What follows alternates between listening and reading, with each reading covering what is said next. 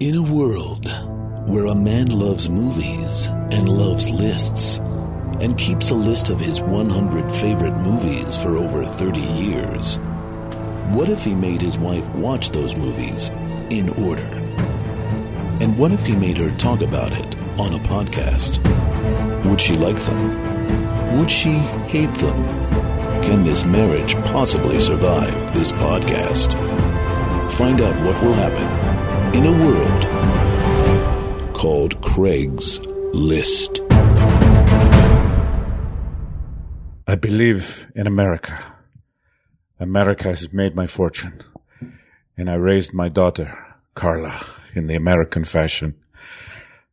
I gave her freedom, but I taught her never to dishonor her family. She found a boyfriend, not an Italian, a Polak. she went to the movies with him. So many movies. She stayed out late. I didn't protest. Three and a half years ago, he asked her to do a podcast. he made her drink whiskey and then made her. Dr- it's not a good idea to make Carla drink whiskey. and then made her watch 100 movies. She resisted. She kept her honor. She did not watch all 100 movies. Before this podcast, Carla loved movies. now she will never love movies again. And for this, you come to me on the day of my daughter's wedding. you don't treat me like a friend. Please, please, Don, what, what, how, how can you help me? If you come to my house prior and uh, break bread with me and, and uh, treat me like, why are you so disrespectful? How can we punish, how can we punish this Polak? Well, uh, I'm happy. You got a name and an address? yes, he's Craig Kakowski. It's a very alliterative name. It kind of rolls Ah. I right know, off the I tongue. know who he is. Please. Oh, you do? yes. I have my fingers in many pies. okay. Is that your cat, by the way? Take the guy. Does he hand the cat to Tom Brady? Hello, hello, Craig's listeners. Uh, it's uh, we're making you a podcast you cannot refuse. nice. this is episode ninety nine on Craig's list. We're all the way up to number two, 99? the big number two. if if there was whiskey involved in every episode, that would have been a totally different podcast. It- yes, it would have because aren't you an angry whiskey drunk? Yes, I'm so I become very angry and upset when I drink whiskey. It doesn't happen that often, fortunately for everyone. And also, I think there's enough anger already. In Yeah, there's a, there's a lot of anger, an, an undercurrent of anger. Ladies and gentlemen, we are so excited to uh, to be here uh, in in Los Angeles, recording our penultimate episode, our second to last. And what a special guest do we have! You've Awesome. already gotten just a little taste of him, uh, but we'll give you a full meal of a actor, Pre-fee. writer, director, Uh-huh. uh podcast host, Sure. comic, Please. impressionist, I mean, author sure. of his own autobiography. I mean, you left out the award-winning part, but Award winning. Two-time SAG Award winner. I can see the SAG Awards right here from where I stand. I swear they're always there. cat just- cat owner. Cat owner. I may. That's right. Multiple. Uh, for his role as Moisha Maisel on the Sure. Hmm. marvelous Mrs. Maisel. Uh, please welcome Kevin Pollock, Please be seated. Thank you. Thank you, everyone. an honest to gosh movie star. As it were. Well, my mother. true. My mother certainly thinks so. Aw. yes. There's you at have least- starred in movies. Uh, technically, yes. Yes, I have. I've been number one on the call sheet uh, a couple of times. There you go. Yeah. Yeah. I mean, we've had people who have been in movies. Yeah, and I've done a f- I've done a number of them. I don't know the exact number, ninety one, but I will say that six of them are quite good, 91 movies. That's so many, Kevin. according to the internet. Wow. Kevin, that's so many. Yeah, but but so here's the thing: if you really want to know, and if you don't, stop me at any time. No, I want to know. Um, I came from stand up comedy, and in stand up comedy, when you hear there's stage opportunity, the answer is always yes. There's a gig. Do you want to do a thing? Yes. so once I started acting, and I went from auditioning to getting offers that happened after a few good men, and I started getting offers starting in 1992. I started saying yes. Yeah. to any opportunity. to 40 films in the 90s. Yeah. I'm not exaggerating. Amazing. Jamie often calls me BoJack Horseman because I was very big in the 90s. Um, yeah, be- and, you know, and I did ultimately end up saying no to a, s- to a number of them. Yeah. Also, um, but yeah, I did come from the world of the answer is yes when offered Yeah. something, and it's not even a matter of being polite. It's you're you're offering me an opportunity. and wanna also, work. I Yeah. had been on hundreds of auditions where they not only said no, it felt like they were saying, "How about anyone but you Yeah. is going to get this?" Oh, yeah. Yeah. Yeah. Uh, so by the time the offers came in, I was very ready to be a girl who couldn't say no. Kevin, I know that you're a movie star. And I, but when you just said a few good men, I was like, that's right. like this happens every so often. It's on every nine minutes. How can you not be aware? Well, I just realized a couple months ago that you were in Willow, right? This way. Yes! this way. Which was like such a big part of my childhood. Sure. And then, and it was like, it's connecting the real person in life that I think is really nice and a Yeah. cool guy to like There's somebody photos. who's Photos on the way out. If amazing. you want to see. Oh, I will. I will go check them out. But in terms of directors, just Ron Howard and Rob Reiner, those two movies that we mentioned, and Barry Scorsese, Levinson, Martin yeah, Scorsese, You've worked yeah. with many of the greats, and you work with every big movie star, It which is why seems. your your book, Yes. uh, which is called, How I slept my way to the middle. has more good Hollywood stories than I think any of those books that I've ever read, just because you've worked with everyone. Thank you. Yeah. Well, listen. Uh, if you were cool to me, I champion you in the book, and if you were a prick, you're also in the book. Great. and now today you get to work with the Kakowskis. Yes, which I which I adore and uh, look forward to immensely. Quite frankly, I listened to uh, several episodes in preparation.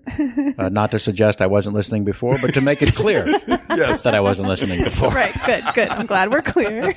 Um, I'd heard about it. Craig, of course, gets an opportunity to mention it Yeah. uh, at the end of the Alchemy This recordings, a podcast we do together, and um, and it, the the premise of it made sense to me. I, I I'm a little shocked I didn't jump right in because the idea that you would force your better half to watch your favorite films A hundred of them. is is is a great idea, but a hundred of them is not a great idea. Yeah, it's overkill. Three and a half years this took.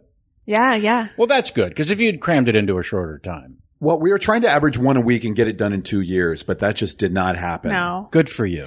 I think the past few months I've been like, I cannot fucking wait until this is over. Sure. Like I've just had a few angry moments of like, this is really taking too long. Well, also, if I may point out the obvious, this was not your idea. right. I You know. must really love my husband. Uh, uh, Aw. yeah, no, if I were subpoenaed, the answer would be yes, Honor. Your Honor, he, she loves him. Here's proof. Yeah. Listen to all 100 episodes. Or just know that this exists. no, you must listen, No, Your you Honor. have to listen. to hear the marriage slowly deteriorate over three and a half years. Phew. Uh, so, Kevin, we've chosen you for The Godfather. Oh, man. And I've done the math. Is it possible that you watched this movie when it was first in theaters? Did you- course. Yeah. Not only did I watch the movie and it was first in theaters in 1972, I was 15, but as a 15 year old, oh my goodness, uh, in terms of an education, you know, uh, of what masculinity is. I mean, there's a moment when, when, uh, and I, I don't want to jump ahead too much, but when James Caan walks from the dining room into a n- fur- further room to answer a phone call, and he's in just the. Uh, I don't want to call them what they're called. Those Right. white tank tops. Sure. How did they ever get that horrible name? Um, with the hairy shoulders, but also the the stride and the way he walks is a, an instant pissing contest. yeah. just by the way he walks. Yeah. Yeah. This is pre Travolta and Saturday Night Fever. Oh, You know, this please, was this that is punks. masculine I mean, swagger. compared to this swagger. um, and also, I, my best friend in the world and I, we read the Godfather book, and page twenty-eight is something we would just say to each other as code yeah. Oh, really? because page Wow. twenty-eight is when Sonny, forgive me, is banging the wedding person in the room upstairs The bridesmaid. during the wedding. The bridesmaid. Yeah. Yeah. I like the wedding person. I couldn't remember if she was a bridesmaid. I mean, she was in an awful dress, and that should have been clue number one that yes. Colonel Mustard had given her the bridesmaid opportunity. Uh, yeah. So that was page 28. Wow. Did you read the book before seeing the movie? After. Mhm. Yeah. Yeah. Did you see it multiple times during its, during its first run? Oh, for sure. Yeah. Oh, for sure. Yeah, I, I was a uh, film going enthusiast. I saw probably Butch Cassidy and his Sundance Kid with a 11% exaggeration uh, 17 times in the theater. Wow. Yeah, I just I love being in that world uh, of a film that that grabbed me and and wouldn't let go. And I just love going back into that world. And The Godfather was one of those worlds. And things would run for longer back then too. They would run for over a year at your local movie palace. right? Yes, yes, they would. Right. Particularly The Godfather was, uh, I believe it premiered in March of 72, which is weird when you think about it because it's such an iconic and Oscar level movie, but to think that movies came out, those movies came out at all Towards the times end of the year, yeah. rather than all Yeah. being December releases like they are now. Right. Uh, but I, March. okay, so I was fourteen. Uh, not that it matters. but I think that movie took over from either Gone with the Wind or Sound of Music as the number one grossing movie of all time, later supplanted by Jaws three years later. But this was a phenomenon, this movie. It was a phenomenon in every way. It made instant stars of the cast as well as the director, who was known but not a star.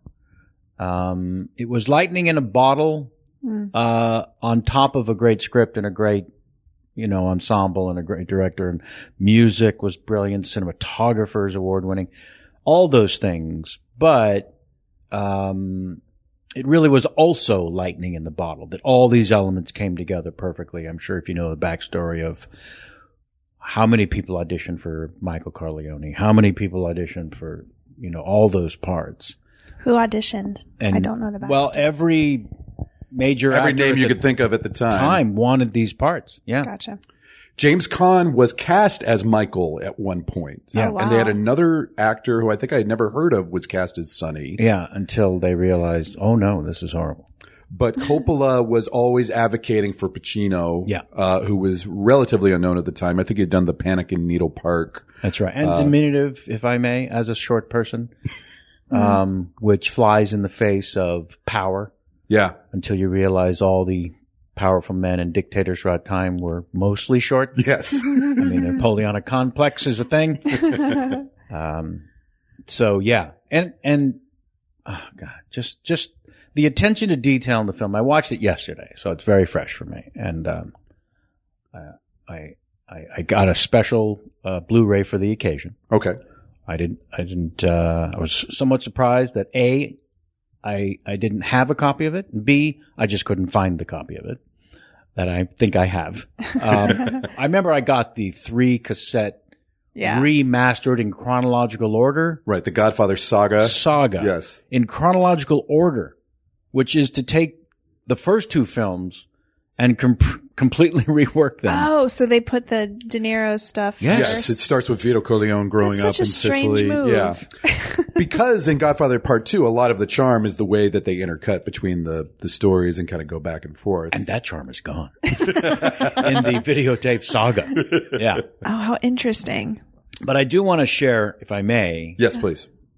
uh, almost as a shout out to the fine folks who made the Blu-ray, and it says Coppola remastered on it. Uh, So I'd like to believe he had a hand in this process. But you know how you pop in a DVD or a Blu-ray and the, there's a screenshot that comes up. It's a menu Mm-hmm. and you shoot, uh, you hit on play or scenes or another third option. The screenshot photo is from the film and it's Don Carleone laying dead in the vineyard. What? Yep. That's the screenshot. That's so Now, weird. now it's from a little bit of a distance, and if you don't know the film, you don't know who that is. Yeah, yeah. So I guess it's not a spoiler alert, but what the fuck? that's so weird. there's so many other iconic things they could have gone for. Even just the standard logo of the movie with the puppet master, you know, is is so Yes. famous to begin or the with. family photo at the wedding, anything. Yeah. Sure. So Brando in the chair, Many. Pacino in the chair. with the cat, I mean, whatever you want. it doesn't doesn't That's really funny. spoil anything. I just Right. started laughing. I, I looked at it. I just started laughing. I thought, "Oh, you idiot!" Or maybe they just assume that everybody has seen The Godfather. Yes, and they wanted that that s- that zing. Yeah. Remember this part? Yeah. Now I'm slightly younger. Uh, so I saw it for the first time in high school on VHS, state of the art, with a group of high school friends. I think we had a high school like pizza party to like sit down and watch The Godfather. Wow. So it was already kind of like iconic and entrenched in society. at- Is at this like point. late seventies or eighties? This would be the mid '80s Oh is wow. when I saw it. okay. Uh, but I did not know that that Don Corleone gets shot uh, very early on in the movie, forty five minutes in, something like that. Mm. Uh, and he doesn't does, just get shot; he gets assassinated yes, unsuccessfully. yes. But he is assassinated. Yeah. and so I knew of uh, Brando's famous role as The Godfather. I knew of this movie, but I had no idea uh, of the plot arc of it. And we were all shocked that of like, whoa. th- He won Best Actor. How does he get killed this soon into the movie? That it's ba- just based on that, uh, and then he kind of disappears for almost an hour and kind of resurfaces at the end. But that that was shocking to me. Yeah, I mean his work in the third act I I don't think was the reason he won the Oscar other than the aging process that when we meet him he's what in his late 50s I didn't The Don, Yeah, I didn't really do the math but I think late, he's late probably 50s, in his- early 60s in his sixties, I would guess. yeah. because at so, and I didn't really do the timeline either to figure out how many years later it is before he he Dies. uh, yeah, and is beco- Spoilers. is becoming a little well. I gave it away in the opening screenshot. Um, be, is become sort of doddering, Yeah. Yeah. you know, and forgetful. Because he doesn't appear to be a man in his 80s. He just appears Right. to be an.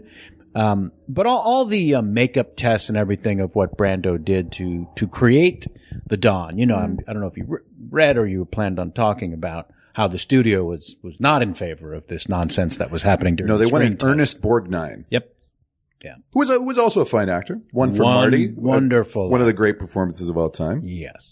They just they hadn't thought of the Godfather being someone who spoke like that or looked like that. Right. And Brando was 47 at the time that they shot the movie. Yeah. Yeah, and he had gone away for a while. Yes, he uh, his reputation had been slipping, particularly among the studio heads, I'm sure, in the 60s for taking on progressively more weird projects Yeah. and being more and more difficult on set, which he was already notorious for. But I think movies with Brando were all flops. They were all like running long and they're paying him tons of money for all these flops. yeah. How many of your listeners do you think know or even have heard that in his youth he was the Leonardo DiCaprio of his day? he was as handsome, if not pretty, Sure. uh, a stunning poster uh, of the movies as Well, a business. We covered Streetcar and On the Waterfront, uh, also on the list. So, We've uh, already discussed this. so the listeners better damn well remember that. Yeah, I mean, listen, I'm going to bring a certain amount just for this episode. Uh, so this is an invitation to go back and listen to previous episodes. I mean, it was like three years ago, It so was a while ago, dig, dig, it was a dig while it ago. out of the archive. but he was a good looking guy. He was, I think that was a theme or something I kept bringing up was how uh, beautiful Marlon Brando was in both of those films. As a young man, Yeah. I, I think the Leonardo DiCaprio is the best sort of comparison, uh, yeah. yeah, Yeah. suggested analogy. And robust. Yeah, Manly. yeah, Maybe yeah. he's a little more like, yeah, maybe a little more tough than Leo, but certainly his face has the same kind of boyish yeah. I, prettiness. yeah, he was. yeah, I would say a young Redford or Oh, yeah, even yeah. Paul Newman Mhm. was Mm-hmm. closer to the rough and ridiculously handsome. Yeah. um, yeah, there was a rough uh, edge. yeah. to him because, of course, he came out of that, uh, uh, Stella. you know, that whole. Uh, do you see how much pain I'm in? Does everyone see how much pain Mm-hmm. I'm in? I need it to be crystal clear to every person watching how much pain I'm in. Is that where wife beater came from? Here's hoping. No, the uh, the the sh- From 'cause- Stanley Kowalski? Yeah, I wonder when the term, you know, because you j- were just talking about James Caan, you know, and I was almost like, maybe it's because of James Caan in this movie, I- but he but he doesn't beat his wife. I think And only- Miss Carlo does. If only there were a device that would fit in your hand that could tell you. There's no way of knowing. Nope. We'll never know. Okay, I'll look if it any up. of your You guys keep talking. listeners could write in, Yeah, just tweet us. Please let us let us know the etymological uh, use of wife beater referring to. we a might have t-shirt. talked about this actually. I think we Oh, did, okay. and, I and we purpose- didn't get an answer then. And I purposely avoided talking about it or mentioning it by name. So It's easier for me because I'm a lady. I insist that you're the one who mentioned. it. yeah. If there's anything I've learned from listening to the show, Let Carla mention it. it's that Carla is woke.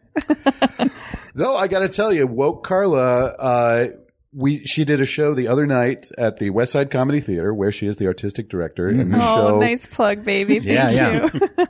And beloved by all. Instantly. beloved by all. Yeah. This show is called what? Improv diary. Improv diary, and you read a diary entry from when you were 18 years old. First of all, you slut shamed one of your friends. I did And when I was 18. I'm not. I would never do that now. and also the inspirational quote at the beginning of 18 year old Carla's diary is from uh, a man who's gotten a lot of flack on this podcast, Mr. Woody Allen. So that's who you were inspired by when you were 18 years old. I did in my 18 year old journal. It was my. I was 18. Yes. Yes. much older journal now. Uh, it's a Woody Allen quote and then Emily from Our Town. Genius. Your two biggest inspirations. Yeah. But the screen test you were mentioning, Brando's screen test, Mm-hmm. Yeah. that's when he stuffed his face with cotton balls, right? That's right. And I think that's so famous that I, I think I was also in the impression that that's what he was doing uh, on screen in the movie too. And I think you even referenced like the cotton balls, but I think that was o- for the screen test only. He had a dentist create some sort of mouthpiece that he used as an implant throughout the movie to create that distinct As someone who Vito Corleone jaw. as someone who then later impersonated him on stage at gigs and had to shove Kleenex into his jowls, uh, I can attest that, yeah, you would definitely benefit from having a dentist make a piece. Yeah. Did you swallow some of it? I didn't didn't swallow, but it does break apart pretty fast. Yeah. Yeah. Uh, I think I, there is a quote from me, so I don't want to get into it too much, but I think it's a totally ridiculous choice. I mean, it works. I'm not saying it doesn't work, but Sure. what a, what a crazy person. to, Yeah. like, decide to I do mean, that. he's a risk taker. yeah. Okay. yeah, no, he's his his choices are, were always sort of original, and therefore couldn't possibly please uh, uh, everyone or even the majority most of the time. Yeah.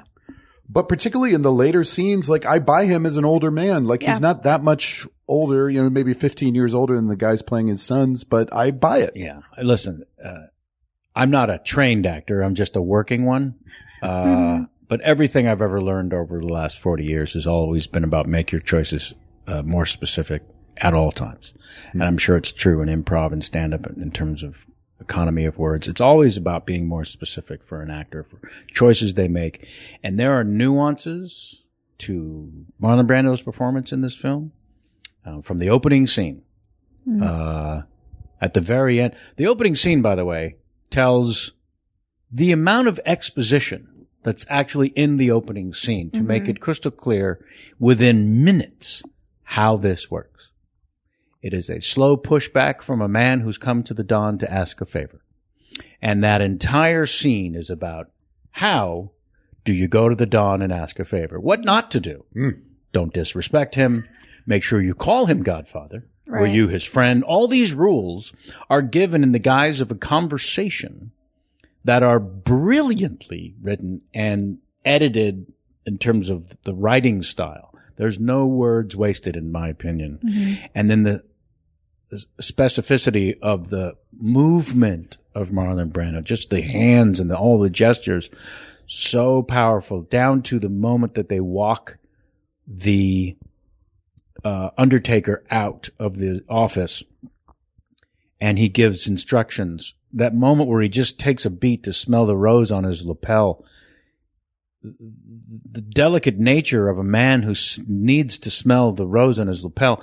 And it's a throwaway. He doesn't make a three act meal out of it, uh, the smelling of that rose. Yeah. I- I- I'm telling you, uh, it- th- there are very few lessons from a performance that would be more uh, eventful and impactful than studying Marlon Brando in this film. It really is redonkulous. Jowls aside, uh, the specific choices he makes as this character um, are are daunting, and they stay with you for life. I just to jump on this train for a second. I did really love this scene. I think my favorite scene is when he finds out that Sonny has just Oh. been killed, and like he knows it's bad news, but he's still like being the boss and saying, "Okay, now now it's time to tell me." He- he- inquiries made. yeah. Yeah. But then, well, then he gets the information and he immediately, like, the ways that he cries is so Eyebrows. beautiful. It's like, all- it's really His lovely. eyebrows are yes. in his- such a way that is Yeah. more painful than anything I've ever felt. yeah. And then he takes his moment to cry and then he immediately becomes in control again. And it's just such a great, like, it's a really powerful performance and it's very minimal. And specific, like you were saying, very specific and very moving. And he looks super handsome too, which is weird because he's like been ill, but like Marlon Brando just looks very good in that scene. Yeah. And also the scene where they have to break the news to him that Michael was the one who assassinated Salazzo and Yeah. McCluskey and that he's hiding. Well, they out in- bring him upstairs in essentially- the gurney. It's the first time you're really embracing just how weak this incredibly powerful man is. And he's put into the bed and the kids and the crying and it's all noise and he's back in the house and then they gotta break the news to him and his only reaction is everyone get out. Everyone leave me. This is the single most disappointing thing you could have possibly said. Yeah. Yeah. So for a character that ultimately doesn't have that much screen time, Right. uh, he really did deserve the Best Actor uh, award, I think, just because of the the impact that the character has on the movie. So he got Best Actor or Best Supporting? Well, he was nominated and won for Best Actor. He famously refused the Oscar and sent Sasheen Littlefeather, Oh, right, right, right. a I've Native seen that. American actress, to refuse the Oscar on his behalf. Yeah. yeah. Pacino uh, felt he should have been in the Best Actor category, was nominated as Best Supporting Actor, and did not attend the ceremony. Pacino was like, I feel like I should have been in the Best Actor category. Yes. All right. Well, He good was for you. nominated for the Globes in the Best Actor category, so I, I think this and was did maybe, he win? The I don't Globe? believe he did. No, I think I think Brando won that as well. Uh, Duvall and Khan also nominated, so three guys from one movie all nominated for supporting actor. Robert Duvall is like the un- unsung hero in these movies. I think. I think he was he in the second one. He is. Oh, yeah, right? yeah. Yeah. I think he's so great. Sonny the Count and the other family will be outcast. Even the old man's political protection will run for cover. oh, that's very good, Kevin. We've just dropped in a clip from The Godfather. We don't normally do that, but actually having Kevin Pollak here allows us to uh, to play multiple clips from multiple movies. Uh, that's a damn good Duvall. Oh. that was Uh, very good. but yeah, why is Tom Hagen such a, a fascinating character in this? He he really is. Because he's kind of an outsider who is an insider, right? Well, also the introduction of the backstory is very brief and very specific, and I Yeah. forgot an aspect of it. Uh, I, I knew that he was sort of adopted, Right. but they made it clear when paying attention or remembering that Sonny had found Tom as a kid out on the street, no place to live, and they brought him into the home and gave him a family. yeah. I for, just forgot the Sonny connection. yeah. So it, just in terms of their relationship Right. and the conflict that occurs later about him not being a wartime concierge and um, and how it's the way that James Caan brilliantly plays the anger of that and then the trend the the seamless transition into uh, being apologetic is Yeah. just Yeah. stunning. Yeah, because he loves him. Because it's his he loves him. brother. Yeah, Yeah. And, and he can't control his anger, but he was able to realize it the moment it came out of his mouth. Yeah. Are you gonna cry, Craig? I might. I just might. Uh, but all those Tom Hagen scenes at Hollywood too, where he's dealing with the studio head. Uh, I wrote down Oh, so good. Here's the problem I had. Uh, the film is how long? Three hours. two hours, 55 minutes. Right. So it took me six hours to watch because I kept stopping. Yeah. Um, I kept stopping along the way to make notes. Uh, I don't know if that's a good thing or a bad thing. I think that's We great. do the same thing. Okay. Yeah. Unfortunately, my notes became so specific I couldn't stop myself, and I could now explain every scene to a child. Please, let's do that. The opening shot makes it crystal clear you're watching an important film. The opening scene with The Undertaker lays out in great detail how one acts in front of the Don, how to ask for a favor, how to not insult him. what the Don expects from you, the way the business is explained, a la this is how it works, is unprecedented in an opening scene, um, and and so on. Yeah. And it's also, it's unusual to s- spend that much time on a monologue for a minor character Yeah. that we're only going to see once more briefly, but memorably. Yeah, Yeah, and, and it continues in terms of the first 25 minutes of this film are, are extraordinary storytelling bullet points because it goes from that redonkulously uh, uh, brilliant but riddled with exposition opening scene to a quick shot that to establish the wedding. The Don doesn't want to t- take a picture without Michael. Ooh, who's Michael? What's what's that? Yeah. Who's, he- who's he waiting for? to the feds out in the makeshift parking lot writing down license plates. Yeah. Now we know, oh, that's, that's the kind of family this is. Mm-hmm. They're not just mafia, you know, so it's all about the impact and power of this family and establishing it first the lead of the family and then all the family elements and, and how instantly annoyed the sunny character is about anything and everything Mm-hmm. and how he, he is a heat seeking missile of a sexual being also. Uh, and that little moment that took me a few viewings um, as a kid to realize his wife, um, a- as he's, he's taken the bridesmaid away from the gathering before page 28. and the way that Coppola decides to let us see the wife find out is starts with her using a, a- her hands to explain the size of his organ. Yes. Right. Which you can't hear her say that. She you doesn't just, say anything. You just know that sh- that's what she's doing. Yeah, you Yeah. got to be kind of savvy. I will tell you, as a 14 year old, the first time I saw, it, I didn't know what the hell was happening. Yeah. Yeah. I thought she, I, I didn't even think anything. I She's wasn't like, basically bragging to her girlfriends, and Indeed. they're laughing. and they're laughing. And then she turns around to, to enjoy it even more, to look back at him, and he's gone, and the bridesmaid is getting up and walking away. And we, we- and then she turns back towards her Yeah. friends, but the camera sees her in her painful moment. And oh my God. So those, all those little moments, even as you said, Carla, without dialogue or, or, or, or, you know, explanation. Those are all deliberate choices that Coppola's making. He's just uh, a a fantastic storyteller with images alone, and he'll give you the bare minimum Right. in order to understand it, and you get to piece together everything that's going on. when was the first time you saw Godfather? I think uh, 85 or 86. Oh, you said probably. that. Yeah, yeah, Okay. And, so, when I what was in the high school. circumstances? Do you went with Pizza party. a pizza party? Yeah, we saw it at somebody's house on VHS with a bunch of high school friends. but like, was it the guys that you've seen these other movies with? yes, What were their names? uh, Andrew and Toby. Toby and Sean. Sean, we had on the podcast. God, I wish before. there was a PD in there. Yeah. I don't, I don't even know why. PG, Petey and you know Mumbles and yeah, yeah. How about how Sonny smashes the FBI camera, then stops, stares at it, reaches in and pulls out a few bucks to pay for the damages, but throws the money on the ground yeah. before he strides off. Yeah. Again, from the back, him walking away with that crazy, I'm the toughest son of a bitch you've ever seen walk. And apparently, a couple of those things were James Caan's ideas. First of all, he surprised the uh, the extra with the camera by smashing it, like that was not in the Right. script. And then it was also James Caan's i- idea to throw the money because he's like, in my neighborhood, if you you know broke something, you had to pay for it. So impactful. So, So funny. So many moments like that that Yeah. are small, brief, yeah, uh, and are instantly, to me personally, unforgettable. And because they give so much um, history without having to spell out the history, right? It's like this That's is right.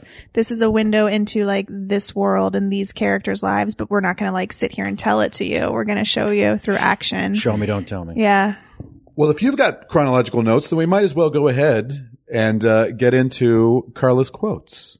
She's feeling her oats, and Craig's taking notes. Whatever they are, it's Carla's quotes. So we can go uh, all the way through the movie with our uh, impressions as we watched it. By the way, this uh, I think I mentioned three wins for this movie at the Oscars: uh, picture, actor, and adapted screenplay. It actually wasn't the big winner, uh, other than winning Best Picture. Uh, Cabaret won eight Wow. that night. So uh, Cabaret's great. So where the cabaret didn't win Best Picture also after winning eight. yeah. I guess it won Best Director. So Fosse won over Coppola for Best Director, and Liza Minnelli and Joel Grey both won for Cabaret as well. Uh, Godfather was originally nominated for 11, but they uh, rescinded the s- score nomination for Nino Rota because he had reused elements of an Italian score that he had written in the 50s to write that famous Godfather. when did they theme. rescind? Uh, after the nominations, but before the ceremony Holy crap! which is so rare. I guess the uh, the composers union went back in and re-voted Yikes. after that information came out, and What a Sleuth bummer. bumped uh, Godfather out of Well, that. one of the things quickly let me add to the uh, Sunny uh, smashing the camera. Yes. they had just right before that showed, um, Brazzini. We don't know if that's his name yet, but another clear important person within a g- Italian family at a table at the wedding.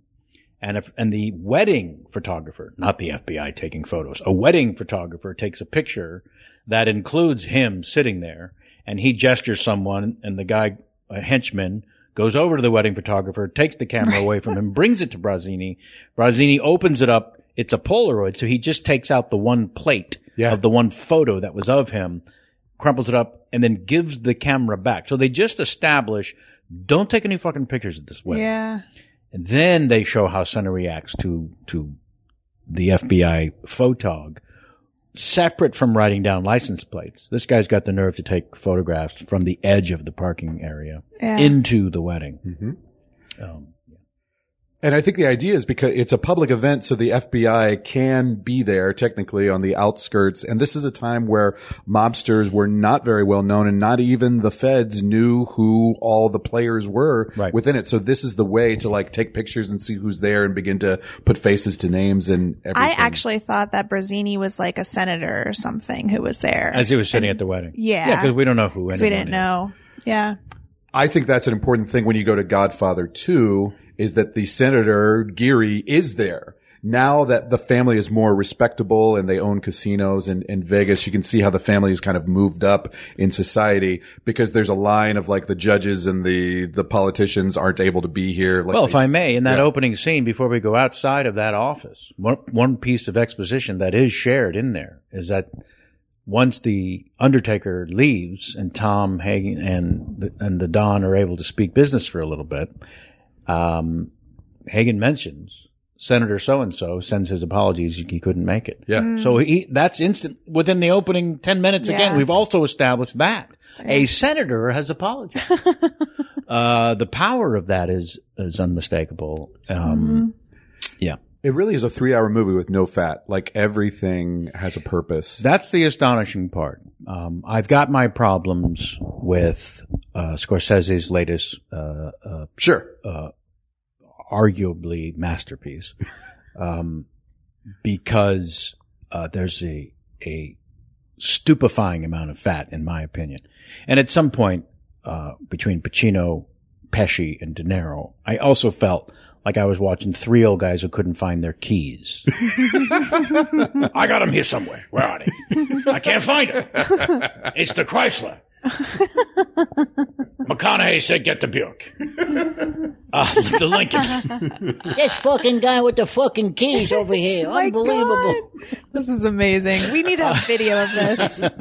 Um, but yeah, there is no fat. It is astonishing that there is no fat in a three-hour film, and I'm, I'm, I'm hard pressed, and I would go through it scene by scene with anyone who begs to differ to show me where the fat is because I was looking for it. Yeah. I dialed it up yesterday. It said two hours and fifty-eight seven minutes or whatever, and I said, "Oh no, I don't remember it being this long. Where's the fat?" And there isn't any.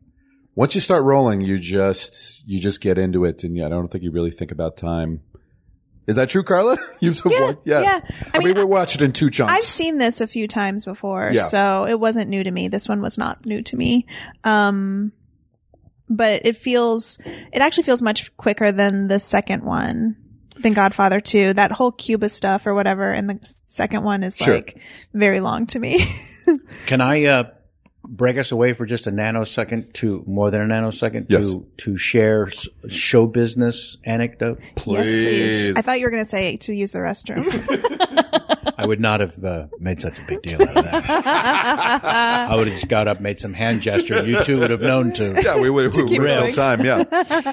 So, uh, we, cause we already mentioned a few good men. And so I, I, it, it was my first introduction to names to be dropped later.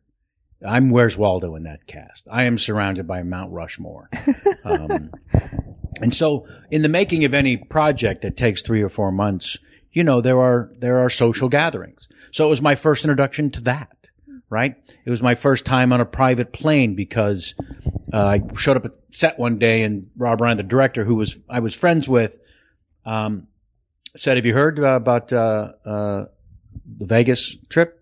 No, I don't, I don't, I just got here. Oh yeah, we're going to get on Tom's plane, uh, Saturday What? go to Vegas. There's going to be cars waiting for us there. They're going to take us to MGM Grand. We're going to be taken to a private gambling salon. We're going to gamble for several hours, take a break for a Chinese meal, gamble a little more, and then come back. We're not even spending the night.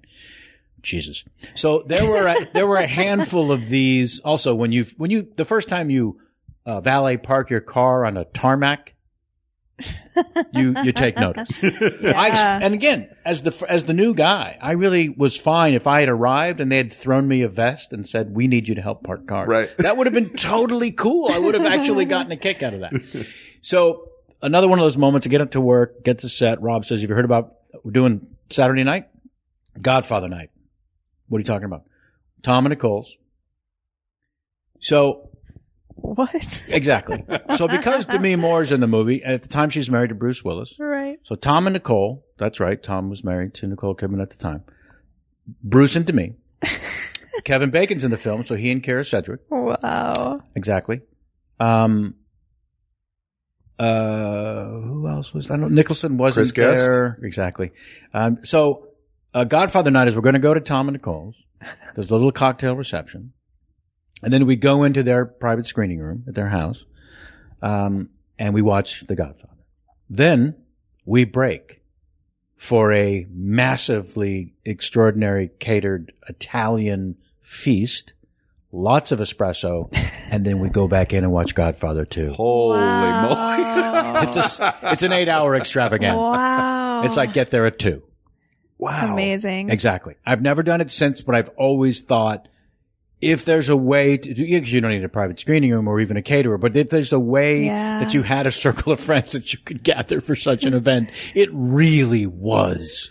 I mean, Tough to top that one though. yeah. But you could do it with friends. Sure. Yeah. yeah. Wow. Exactly.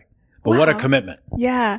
So, did you fall asleep? I think everyone did during Godfather 2 because the, you know, the time suck of the three hour first one Right. on top of which a, by that point you're starving and there's a massive meal being served Yeah. Amazing. of carbs. Yes, extraordinaire. exactly, yeah. And then, you know, it doesn't matter if, how many espressos you have, right. you're passing out halfway That's through so- Godfather 2 for sure. Was it just like, hey, this is just a movie that we love, and so let's it just was watch just called it together? Godfather Night That's so funny. and it was ex- Implying that perhaps he has this regularly. orchestrated. I mean, I didn't ask. Is- Have you Yeah. ever done this before?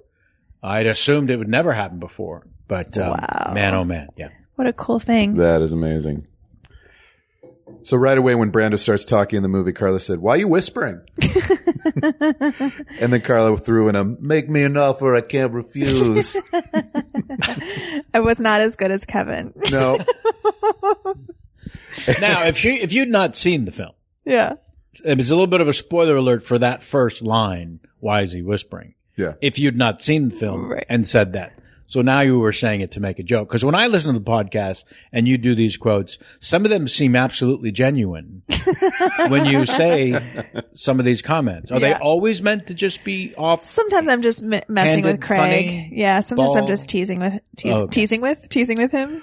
I think the more tired you get, the better the quotes get. Yeah, because you're not probably. editing yourself and you're not conscious of me writing them down. But this is also like something I do when I'm watching a movie by myself. Did you ask you ask seemingly petty questions on yeah. purpose yeah, or I say things out loud. in an ironic way? Probably, yeah. That's great.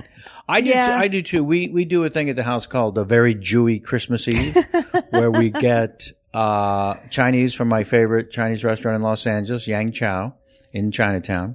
And I bring it home and we invite a, ha- a gaggle of uh Hebrews Uh, there's usually a couple of non-Jews, and then we watch uh, a screener from all the screeners that have been carefully selected for a very Jewy Christmas Eve, Wonderful. and we watch that. Uh-huh. Whatever movie. the Jewiest screener is. It has nothing to do with Judaism. but but you know the Jews historically on Christmas Eve will go to a Chinese restaurant. Right. That's just the thing.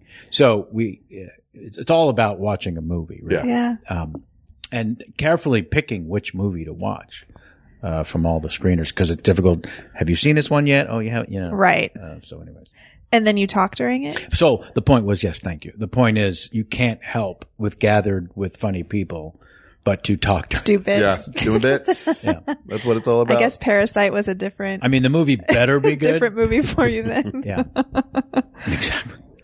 Here's another tiny Brando thing. Just when Bonasera brings up money, just like there's a little like wince on his face, like don't, don't even discuss me by bringing up money into this. That's not what we do. For sure, and that was in my my uh, uh, more detailed notes that I took for that opening scene in terms of this is how this works, and the "don't disrespect me" comes from don't ever bring up uh, a number. Yeah. You're you're asking me for a favor. I'm going to in turn ask you to return the favor, and that day may never come. All those things that are Italian Godfather 101 that this movie's an introduction for, right? All in the first opening scene. It's just incredible. Yeah. I did think watching it this time that yes, it's about the it's about the mafia, but it's more about a family who happens to be in the mafia. I think For the the picture or that scene? the the whole picture. Yeah, the whole movie is definitely about this family. And that's why Coppola is the best director because he, for this project, because he brings so much detail of his own Italian American heritage into that. And I think Importance a lot of of, family and food and wine and yes. yes. That scene where Clemenza says, Hey, Mikey, you need, may need to cook for 20 people. Let me show you how to make Yeah. the pasta. First, you put in your tomato sauce and this, and you put in your, your, your meatballs and your sausage. Yeah, all that stuff is just beautiful. I I really want you to do a one man show of The Godfather. I will give you a date at Yeah. West Side Comedy Yeah, Theater. and, and, and Michael Corleone's on the phone with Kay, and he can't say "I love you" back. And Clemenza somehow knows. He says, "Hey, Mike, tell a girl you love her. I love you so much it hurts."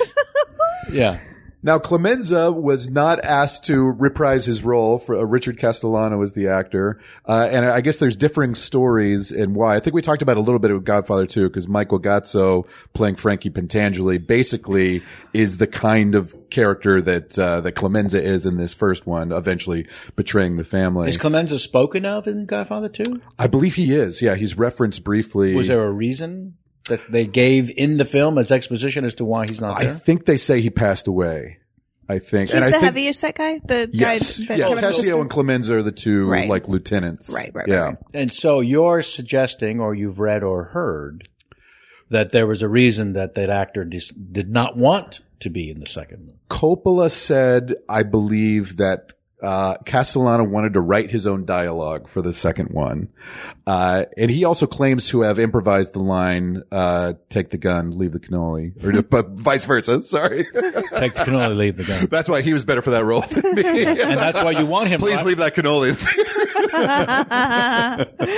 Whenever I do a hit, I leave a box of cannoli. I took a screenshot, um, which does not play in a podcast, but for you two, but for you two to comment Just for our own on- enjoyment. for you two to comment on the the composition in many of the shots is is truly extraordinary.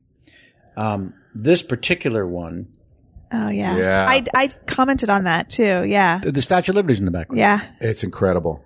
We were talking about that. I was And this- trying to figure out how they did that. the shot lingers because Yeah. what happens is they they they decide they're going to take Paulie for a ride, Mm-hmm. Mhm. right?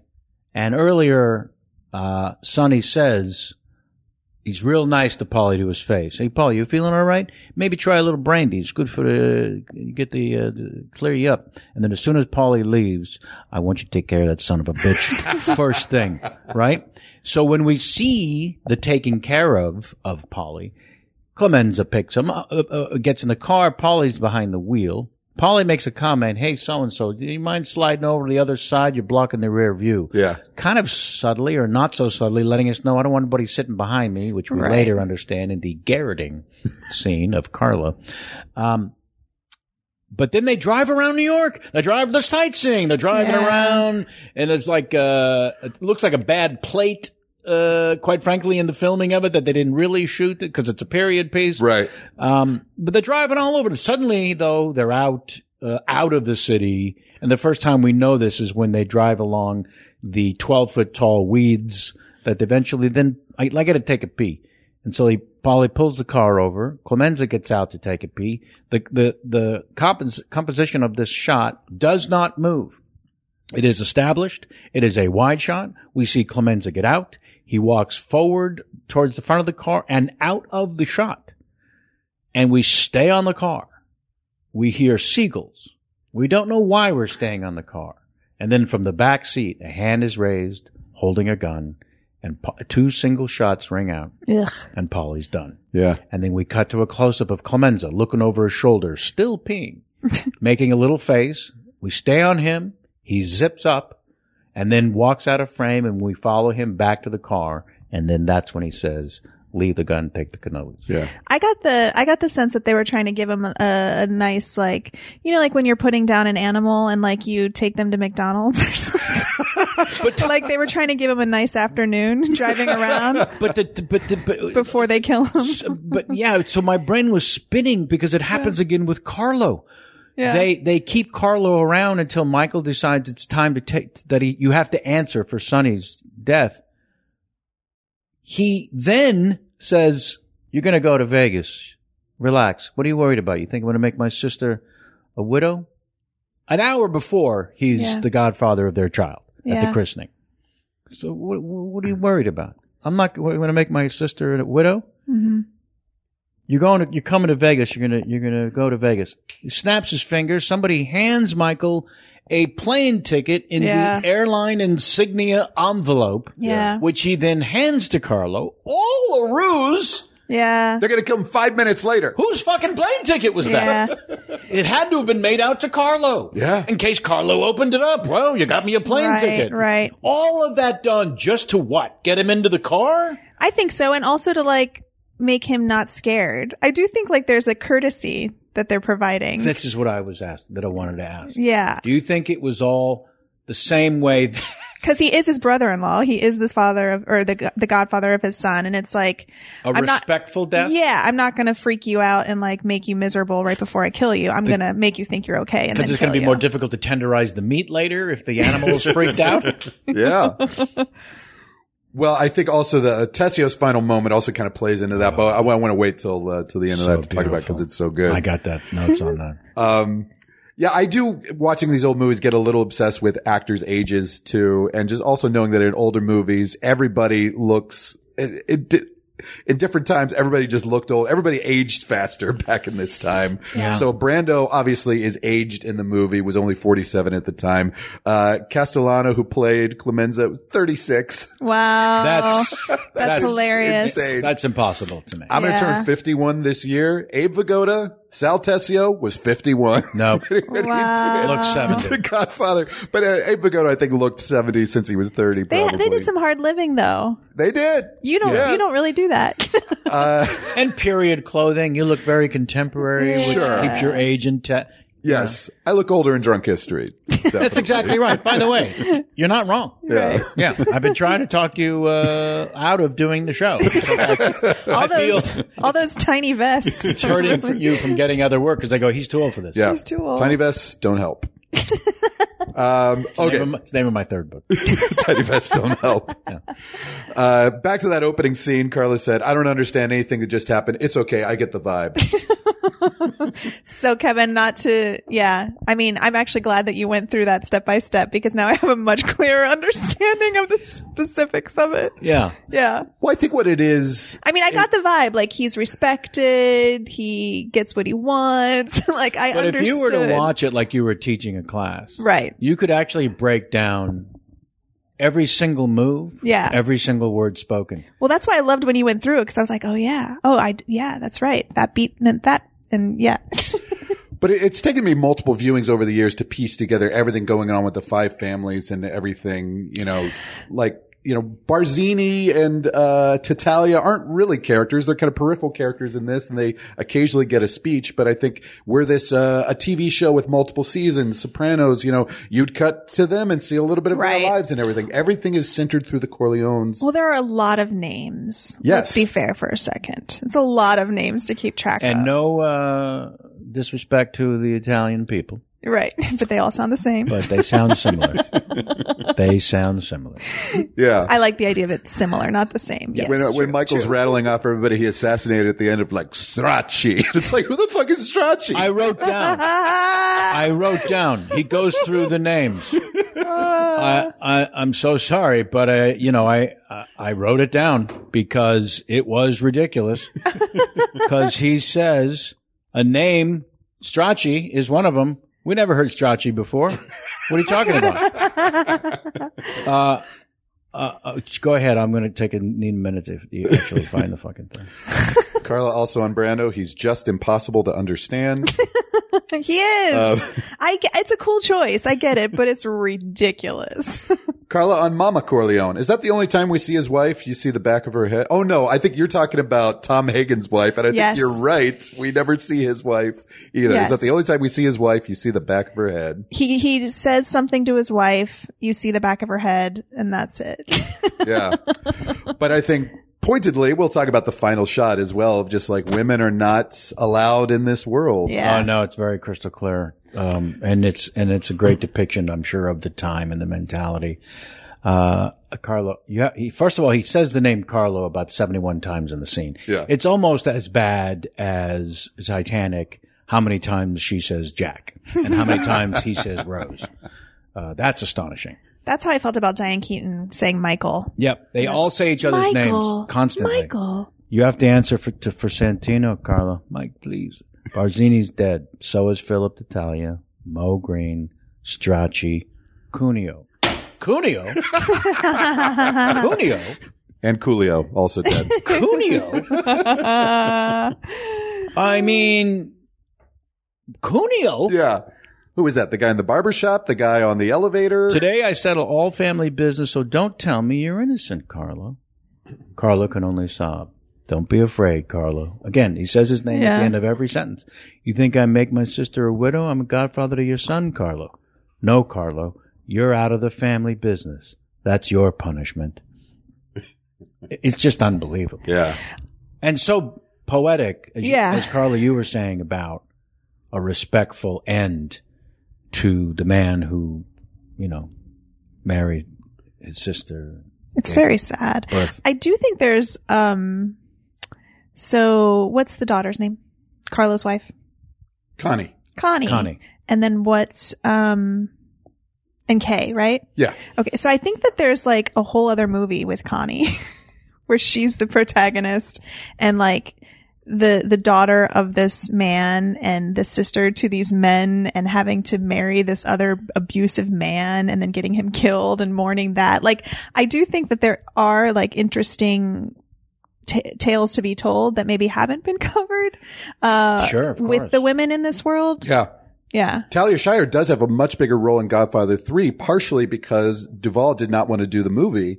And so a lot of the dialogue that they had choice. written for Tom Hagen went to Connie in the movie, which is That's very so strange because it's weird. not consistent with her character. And that's why it, it gets a laugh when she's like, now they're fear, now they'll fear you. And he says, maybe they should fear you. yeah which you feel is improvised yes. because because pacino's just had it Yeah. yeah i, I don't I, yeah as somebody who's been doing a Pacino for years, uh, contrast this more restrained Pacino of 1972 with present day full For sure, because when at the end of the film, uh, before as Mo Schl- Sh- Sh- Shizlak says, and he closes the door on Annie Hall. the last shot of the movie. Um, she goes in to say, "Is it true, Michael?" Because Connie's just come in to say, "You killed Carlo. You killed Carlo. That's what your husband is." He says to Kay, and then Car- Connie leaves, and Kay says, "Is it true, Michael?" Don't ask me about my business, Kay. Is it true? Don't ask me. I've said, don't ask me. But is it true? Enough! so it's the first That's time the only time in the movie, right? he raises his voice, Yeah. slams the table, and it's the beginning of uh, maybe a spark of an idea that goes off in Pacino's head, the power of rage, right? Uh-huh. Because I argue there's a moment in, to completely derail this conversation. There's a moment in an episode of The Twilight Zone uh, with William Shatner where, where Captain Kirk is born. And it's not the famous one that everyone talks about with the monster on the wing of the plane. They're in a diner, there's a little dev- devil head fortune teller. I know that one too. Yeah. And he's obsessed with, he won't leave the diner and he wants more information from the devil head uh, fortune telling machine that you keep putting a penny in. And his new uh, fiance or, or bride says, Are we just going to stay? She just had it finally. It took, takes forever in the episode for her to be done with it. But she's had it. She says, Are we just going to stay here? And he's staring at it and he says, I don't know. and in that nanosecond, Captain Kirk is born. so good. And so I wonder if enough if that's when Pacino's brain broke. Yeah. Yeah. Because then when you get into part two, you get in my house Yeah. where my wife sleeps. And my children play. Yeah. Yeah. Wow. So he gradually began peppering it in more and more. And Justice for All has I'm out of order, you're out of order. yeah, and then eventually becomes one of America's greatest actors, wins an Academy Award for doing an impression of Foghorn Leghorn. and send to the woman. Yes. I did see The Irishman at the Academy uh, at a screening about a month before it came out uh, with a talk back with Pacino and De Niro afterwards. So that was the best way to see it, really. Mm-hmm. Sure, Of of like, course. You're sitting for three and a half hours, but ginormous screen, a thousand people Yeah. in, in the theater, and you know that you're going to get to see the two stars uh, afterwards. And no loud voice from Al afterwards. He's very introspective and very quiet. And I don't, well, we had a, uh, a task, we think, uh, to do a thing uh, for Marty. And I'm happy with the way it turned out. But, uh, that's the other thing about Pacino now. He's got to hand, very uh, syncopated, everything. I mean, yeah. And he was just right here in the room with us. That was amazing. Though I will say when the first question of the talk back, he kind of took his time and he said, I forget, I don't even remember what the question was, but his response was, oh, yeah. and everybody, everybody in the room cracked up because I think Pacino unselfconsciously was doing the most Pacino Pacino right there in the Amazing. moment. Meta. Meta. Uh, where were we? Well, we've kind of been jumping around. A Yes, we bit. have. Sorry. Um, Oh, it's good. Here's Carlon James Conn with the camera smashing. He's a real hothead, that Sonny Corleone. He's heightening. It's an improv scene right now. and it turns out, as you explained it, according to James Conn, it, was, an improv scene. Yeah. You knew. I knew. but so you know good specific. Uh, prov when you Yeah. see it. Again, those choices are so specific is. to throw the camera, and the way he he stops himself every time, almost in the film, he loses his temper. He stops himself. is he a, is he a difficult actor to work with? What happened to his Uh, career? he, I, uh, from I'm what sorry, I've I'm looking heard, at you for gossip, but From what I've heard, goss. Mm. I've got the stink. What I've heard and read, actually, and ha- and recently heard him sort of comment on, I think it was Mark Maron, um, was, and also Scott Kahn, his son, commented on. My dad was the a, a real badass. He wasn't a guy acting like a badass. Mm-hmm. He was a tough son of a bitch, and yeah, he carried that chip on his shoulder, and it's it's often if you look at the trajectory of several careers when you do your greatest work at a very young age not again the lightning in the bottle factor Mhm. um, i often say in terms of the usual suspects if you want further proof that that film is lightning in the bottle you needn't look any further than the fact that stephen baldwin's great in the film Sure. because he really is good Yeah. yeah, yeah, yeah. and never again. uh, so I think the Stephen difficult. Baldwin is our number one fan. I know. Steve, we hope you're listening. no, yeah. Uh, when I first met Stephen, he was wearing leather pants. I should preface. He had not arrived on a motorcycle or a horse. he was just wearing leather pants. That's who he was. So, so, uh, I think James Caan played the perfect part of Yeah. the perfect film that was lightning in the bottle, that was brilliant beyond belief, that allowed him to show all of his colors, not just rage and strength. And it is a, at times, very nuanced, brilliant performance. But without those opportunities, and they just don't come again in a Right. lifetime. It's difficult to live up to one's potential. Yeah. Uh, also great in misery though as the uh, Oh, as yeah, the yeah, victim yeah. in that He that was is kind of like great. the, the other side of a coin. And for the boys, like I love that movie. oh yeah, yeah. I mean he definitely had other other James Cons in Oh, of him. course. But yeah, but to like reveal, yeah. I forgot about those things. But until Sonny you just said Corleone that. is just yeah iconic. so iconic. Yeah, I think when you're strong out of the gates, it's not like Pacino and De Niro are not doing good work, you know, at this point in their lives either, but of like you're you're living up to that to that reputation. Uh I always kind of say that two of my favorite actors are, are Jeff Bridges and Jeff Daniels, who are more like feel like uh, they, they showed up in things in the 70s and 80s, and then the kind of the cumulative effect of like you begin to see them in role after role, and you get a sense of their versatility, but you get a sense that they're kind of building on Mm-hmm. their craft and getting better. All Jamie the has a time. game called Bridges, Daniels, Pullman, Paxton. Wow. there you go. There, yeah, those would be in the same category. Ah. But too. Jeff Yeah. Daniels is, uh, in my opinion, the greatest actor of his generation. Uh, no one even close. Wow. in terms of the diversity of roles. If you you need to go through his filmography Yeah. and take a look at it that way. You can't think in terms of well, what has he done in the last 10, 15 years. You Yeah. really got to start from the very very beginning and just go through He it is and you really realize wonderful. every role's been different um from the most character ugly work to uh a stunningly beautiful leading man, Mm-hmm. and like in the Baker Boys. Right. Yeah. Uh, when James Con, uh, when James Con's wife is doing the, those gestures we were talking about, Carla said she's talking about his intelligence. Nice. Johnny Fontaine, clearly not inspired by any famous Italian singer, right? yeah, that um, that the scene of the uh, uh, waltz, W O L T Z. Even though it sounds like a different waltz, um, all of that stuff, uh, th- those scenes from the jet landing in Hollywood and the music. Yeah. Bum, bum, ba-da, bum, bum. I, I held up my phone with the Shazam app open, hoping to get what that song was, thinking it was must have been a, a piece of Big pop, band standard or something. but, it, yeah. but it, it isn't. It was an original piece of score. Wow. Um, perfectly yeah. done. Um, and uh, w- and walking onto the th- driving through the studio gates with Waltz's name on the overhead thing, and and and then he walks onto a soundstage with those giant two-story sliding doors. Uh, he walks from the sunlight into the darkness, and then you see Waltz taking a photograph with what we instantly assume is the young uh, s- star of the film, and then he's it walks right up to. Uh, you know, Tom Hagen and says talk. And, um, the words Hagen chooses are very specific Mm-hmm. and, and Walt's reaction is very specific. Um, I, I wrote down some of the dialogue because it's just so, um, it's so perfect. And the, Yeah. the monologue that he then gives at the dinner table as to why Yeah. Uh, Johnny Fontaine's Johnny Johnny not getting Fon- that picture. not getting that picture Yeah. is extraordinary.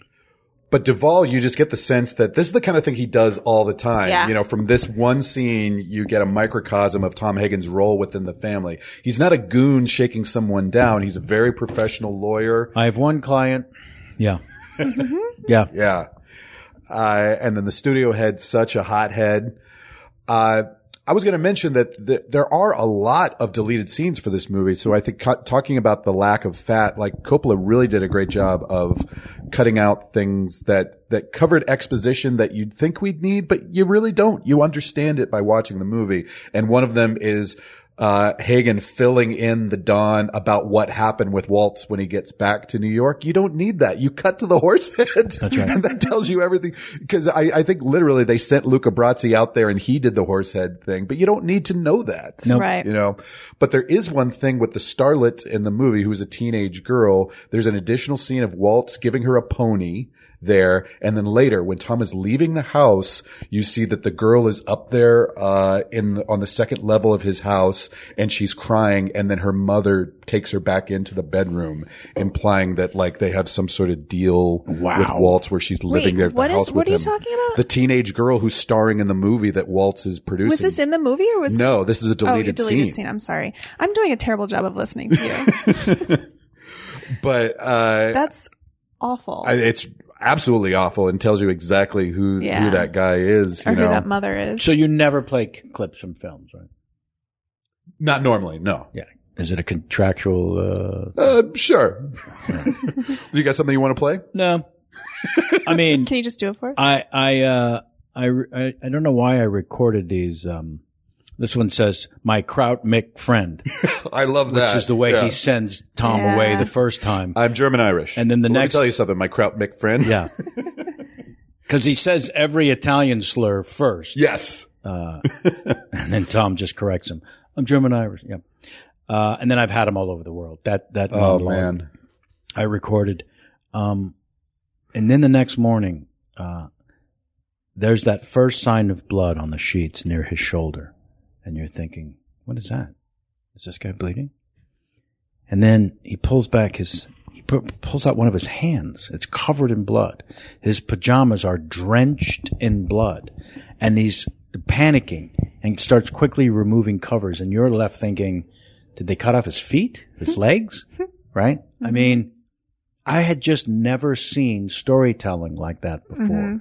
Show them, don't tell them. It was so impactful. And then his guttural screams as a response to the horse speaks so deeply as to we'd like the audience to know just what this horse means to this man. How, Oh, yeah. how do we depict that in a nanosecond? Followed by more support of this hypothesis. Hmm. And it's, it's, it's so, it's one of the most powerful things and, and, and unforgettable moments in a film. People in 1972 must have been losing their shit. Yeah. Watching that scene. I mean, by present day standards, the violence in this movie is not that extreme, but putting in the context of 1972, I, I think this was as gory for a mainstream movie as you could imagine. Also interesting to note, especially for somebody who maybe watches a lot of present day, uh, mobster TV shows or movies, uh, the F word is not used once in this movie. That is extraordinary with all that violence. And by the way, I just want to point out because we have jumped all over the place. yeah. We're we're talking about the opening wedding scene and everything that happens in the storytelling of who these people are and what this family means. We have Michael talking with Kay, um, explaining how Luca Brazzi made him an offer he couldn't refuse. What do you mean? Put a gun to his head and said, either your brains or your signature are going to end up on this contract. How he got Johnny Fontaine out of the contract. All of that stuff is in the 1st 27 minutes of the film, followed instantly by you're on a flight tonight out to Hollywood Yeah. which is all this stuff, which Right. speaks to the power of this family, right? What this family is willing to do to get what it wants, right? Which is then followed by Tom arriving. Uh, uh, you're not too tired from your flight. The Don asks as he sits with Don, the Don Carleone and Sonny and Tom, just the three of them, to discuss this Salazzo business and conflict. At 42 minutes is finally introduced into the film. Yeah, it's not save the cat. This is not a present day, uh, it, tightly uh, programmed script. Right. yeah. It doesn't follow uh, our our notions of how a script is supposed to go, but it it gives you all the information you need to piece it together. Yeah. Yeah, when he has that line, "That's my family, K. That's not me," Carla said. That's the premise of the whole fucking movie. Yes. also on Waltz, you said, uh, "I love that he has an Oscar next to his bed. That's great." And after the screams, you said, "Tom Hanks does a great impression of that," and you've got mail. Yeah. Watch it. One of my favorite movies. I love there's just those progressive cuts getting further and further away from the bed, and then outside the Yeah. house with the yeah, the last screen, shot is like- just from that backyard, that palatial home. Oh. So great. Yeah. Showing the power of Waltz Yeah. and and letting again, subconsciously letting the viewer know, you see how powerful this man? yeah. They got to him. And by the way, they got to him that night. right. yeah. Because the They work next scene fast. I the next imagine- scene is Tom. So that's why I don't think it was Luca. Because Tom made a call b- on the way to the flight or before he got on the plane. It didn't go well and he got the word. What do we do? How, what's the best way to hurt this guy? Well, Yeah. he loves this horse. It's six hundred thousand dollars on hooves, Mm-hmm. and someone decided on a phone call. Uh, cut- so they must have been local hire. We've got a guy. yeah, We got a guy. We got a horse killer guy who's out there already. I imagine Tom did it himself. Just kidding. No, that's not what he does. It's not what he does. He doesn't get his hands dirty. I know. And then uh, later you see those rows of like, oh yeah, Johnny's starting in that new film. Yeah, the flowers come into the room. What's on this? Johnny got that picture started. Yeah. Would you get the impression that maybe the Don doesn't even know how they shook down Waltz? You know, he doesn't need to know that. You know, Right. yeah, he just knows that it was taken care of. that's exactly right. Uh, you know this thing of oranges meaning death in the Godfather films? Whenever we see oranges, somebody's about to die or, or who be dis- shot. Who decided that? I think just people on the internet. All right.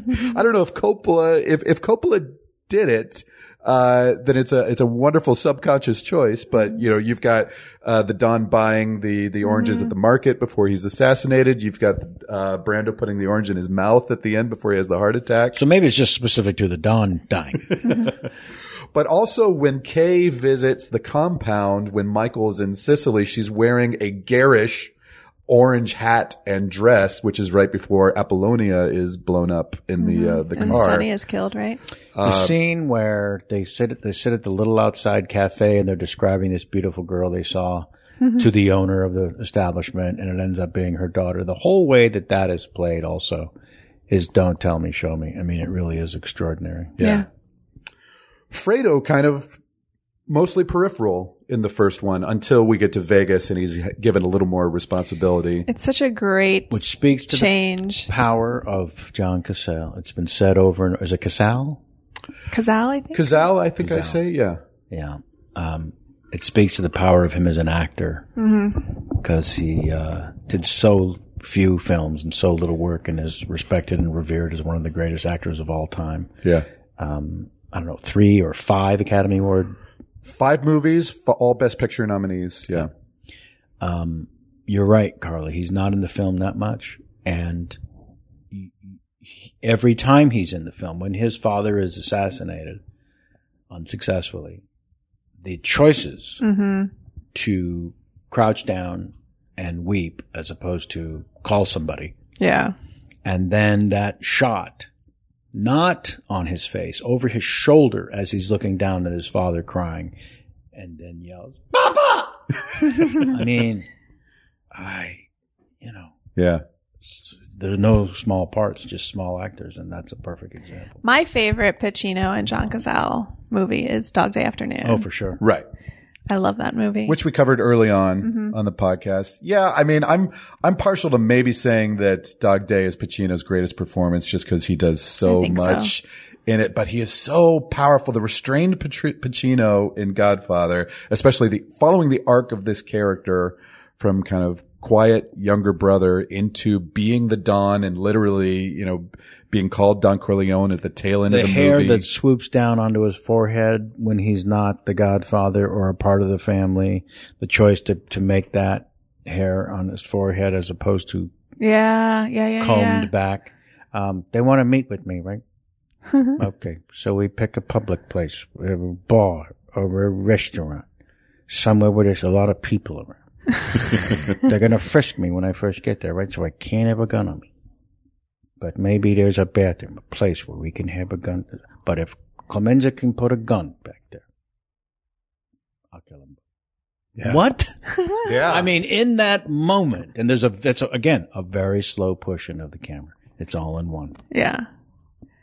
Well, he kind of comes into his own when he stands outside with the florist or baker or who is that to protect That's the uh, baker's son. the baker's son. Yeah. And Enzo. Enzo and his I'm hands. Enzo, the and He baker. goes to he The goes way to light he a orchestrates all cigarette that. Yes. and Enzo's hands shaking, and then Pacino looks at his own hand and realizes he's not shaking. Like for me, that's the moment where he realizes That's so he can cool, be yeah. I think it. in charge. I agree 100%. I, I would even back it up and suggest a slight prelude to it is when he says to the nurse, Do you know who my father is? yeah, There are men that are coming here to kill him. You got to help me move him. yeah, and just taking control. Mm-hmm, It's the 1st time we've seen him totally. um, take control. Yeah, so who knows if this is Pacino's best, but it's one of the best performances of all time. Yeah. Mm-hmm. Pacino in this movie is, is so good. Uh, There's that line at the beginning of Annie Hall where he's like, "I'm, I'm standing here with the cast of The Godfather." Yeah. what are, what are those guys? His name is Cuneo? Is, is, Oh, sorry. Well, I don't know if it's Cuneo or Stracci, um, but that actor who's accosting Woody at the beginning of that movie is an extra in The Godfather. by Oh, that's the way. funny. That's fantastic. There's a reference to Kay as some girl, and you said it's Diane Keaton, bitch. It's not some girl. Nice. yeah, the ridiculous hair. She's Yes. all forehead in that film. Yes, yeah. Her eyebrows are super thin. Apparently, Khan also improvised the bada bing, bada boop, Yeah. which now bada bing because of The Sopranos is Sure. such an iconic mob Bada-beep, reference. bada-bop, bada-boop. Yeah. Uh, Sterling Hayden is the corrupt police captain, McCluskey. Uh, McCluskey. Spectacular. Uh, Just beyond belief. And I started watching The Killing. The, uh, oh, he's fantastic oh in my that. God. Yeah. Well, we Very covered Sterling early Hayden when we covered Doctor Strangelove, of Kubrick. course. Yeah.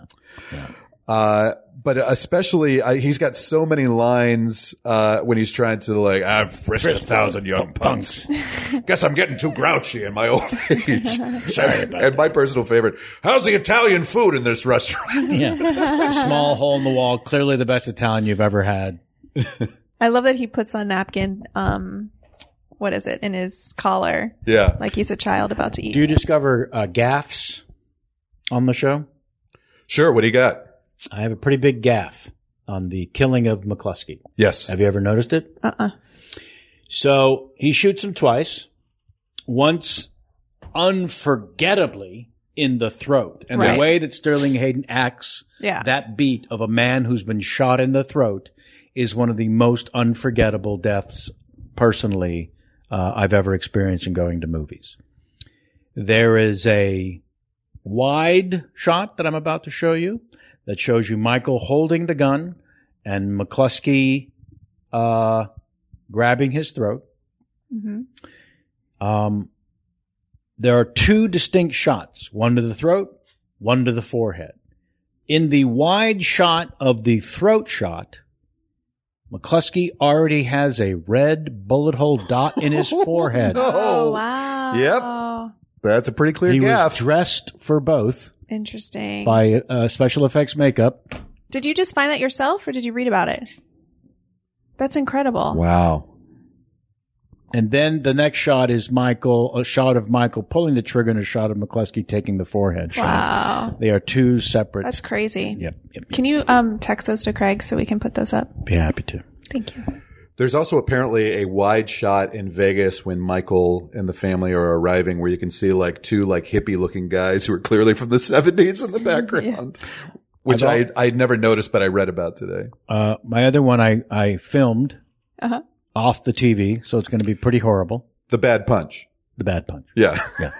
What was the bad Because it's all in one, and it's Sonny beating up Carlo Oh, oh, when he drives oh, over yeah, and throws the, the bat at him or whatever it was, Yeah. and then get kicking him and hitting him with the trash can. It's all kind of brilliant. Yeah. Yeah. But there is a bad punch. Have you, do you want to see yeah. it? Sure, I'll see it. Um, A clear swing and miss from James Gunn. the second punch. Oh, yeah, yeah, I see it. Yeah, yeah, yeah, yeah. Because now, Carlo, if they were shooting f- from his back, that, that would look like a perfectly good stage punch, right? Carlo as an actor takes the shot yes. as, Totally. as if he's definitely being punched. That's great.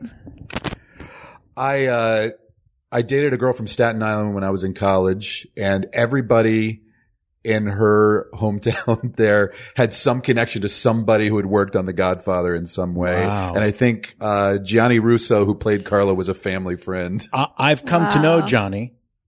Um, we did a movie together um, that was the last film to co-star Gene Wilder and Richard Pryor. Wow.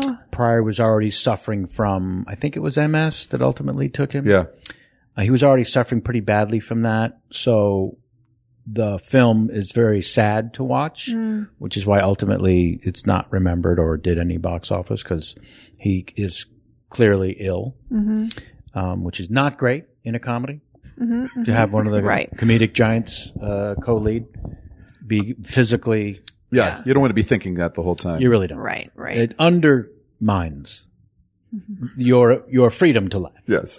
Um, but so Johnny Russo was in that, and we've we've we've sort of been friendly ever since. Oh, And I cool. saw him recently at Rayo's of all places, one of the great mob joints in New York, but they have one in Los Angeles, which I highly recommend. It's a phenomenal restaurant. But I just saw him and and he was gathered with uh, some people. And with the God. Oh, and he stopped. And, and Jamie's family was in town. This was over the holidays, and we had this big deal. So then Carlo from The Godfather stops by our table to say so hello. crazy. It was the greatest. If you want to feel like a big shot at an Italian restaurant, that's the way to do it. Yeah. That's holy amazing. shit, because he is the epitome now with the gold and the teeth, Uh. and he's super handsome, and it's it's it's amazing. when Michael's hiding out in Sicily uh, and proposes to uh, to Apollonia or pr- proposes to her father, technically, Yeah. Carlos said, "Is this like a week after he got there? What about Diane Keaton?" Does happen fast. And then it's of Sicily. You said, "I love how in this world it's either young beautiful women or super old. I need to take a nap. I birthed a lot of babies. I need to drink some whiskey, ladies. it's so true. There's nobody in between." Yeah, That's yeah. on that famous shot of uh, Michael and Apollonia on their wedding night, Carlos said, "Ugh, boobies." yeah.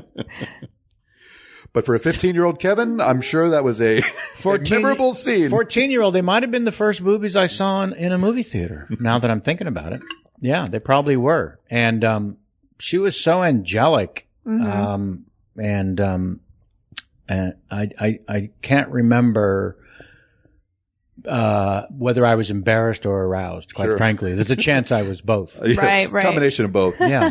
Typical. Uh, yeah, I mean, it was certainly worth shooting all those sequences in Sicily because it really kind of drips with authenticity. super powerful, and also he's got to go away for a year, mm-hmm, Or at least. How, how long before he can come back? Michael asks. Uh, at least a year. I don't know. Sonny says, and um, so we have to. You know, there's two ways to do that in this storytelling world, right? Um, Jesus, it's been a year already, you know, Yeah. and he's just Yeah. back. Or you spend time and money to do that. Yeah. And it was, to me, unbelievably powerful. Yeah. And it's kind of the, this, this calmer, more, uh, bucolic sequence compared with all the New York stuff too. Like you really feel the heritage of where they came from. Mm-hmm. a town called Carleone, Town called Corleone. Yeah. which is where you understand the name came from. My single favorite scene too is when Fabrizio, his bodyguard, when you see him Running away. leaving and you see it dawning on Michael of like, where, where's Michael this says guy in going? Italian, "Where are you going?" Yeah. That, that, that's so well done. Um, Monday, Tuesday, Thursday, Friday. yeah, she knows English. Sunday, Saturday. When Michael shows up at Cade's school after a, he's been back for a year, also, yeah, that was. that is a jump ahead in time. It's almost a weird. Yeah, Why would you say that? yeah. Right. right. I just got back. Yeah. Or you don't have her ask. Yeah. Yeah. Um, I didn't know you were back. Covers her side of it just as well Right. from a writer's standpoint. Good thing Kay hasn't moved on, right? Yeah. she's had plenty of time. Uh, she's walking, uh, she's a school teacher walking with a bunch of kids as Michael stops her. Uh, then we just stay on Michael and Kay and you said, where'd all those kids go? Hopefully there's another teacher accompanying them down the street. I always thought that she was kidnapping them. and once Michael showed up, she let them go. That's She had such- turned to a life of crime That's herself. such a good movie. Yeah. Kay the kidnapper.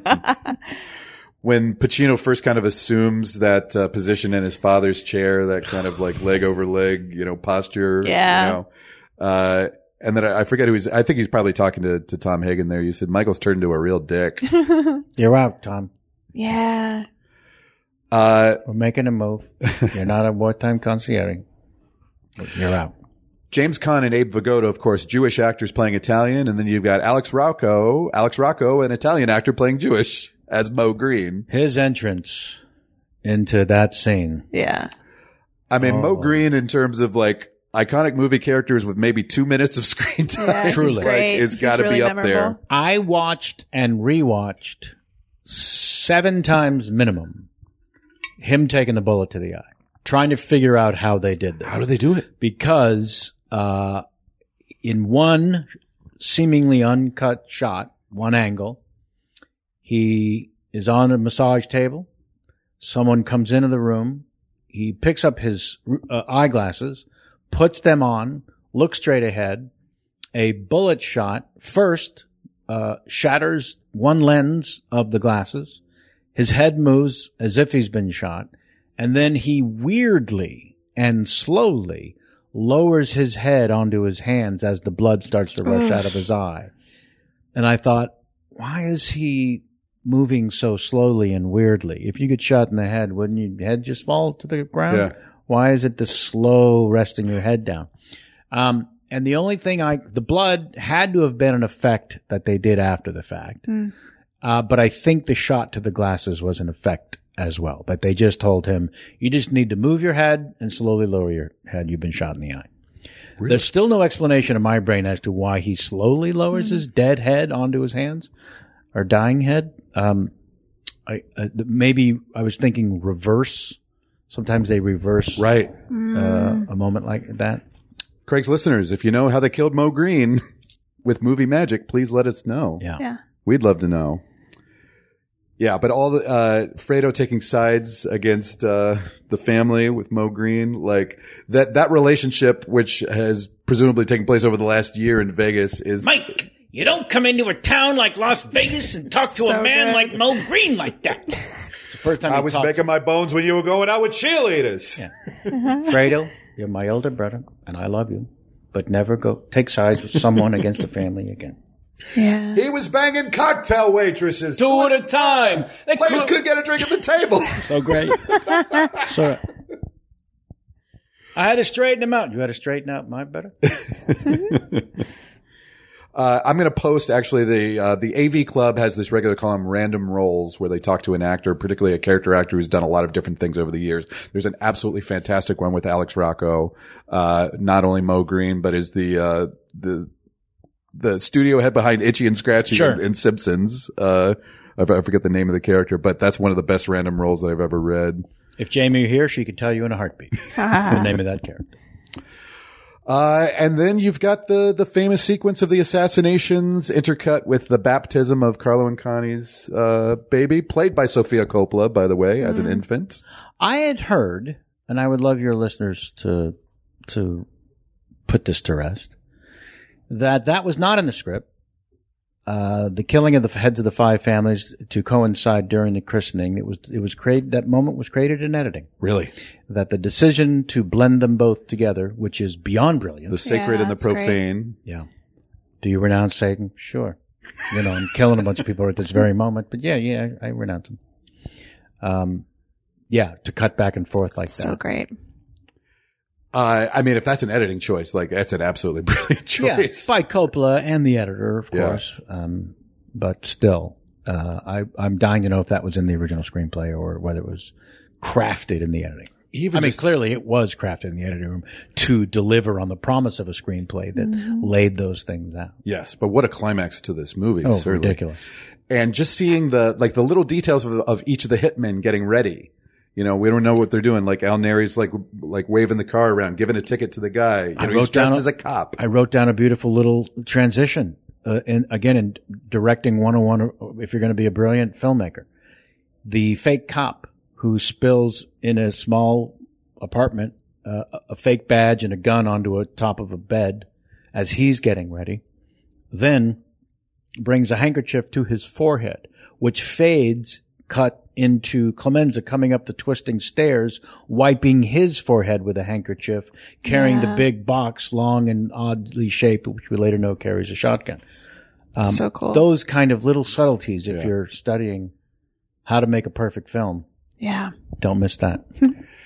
in reading trivia on this, this was my single favorite detail that I learned. Al Martino, a then famed singer in nightclubs, was notified of the character Johnny Fontaine by a friend who read the eponymous novel and felt Martino represented the character of Johnny Fontaine.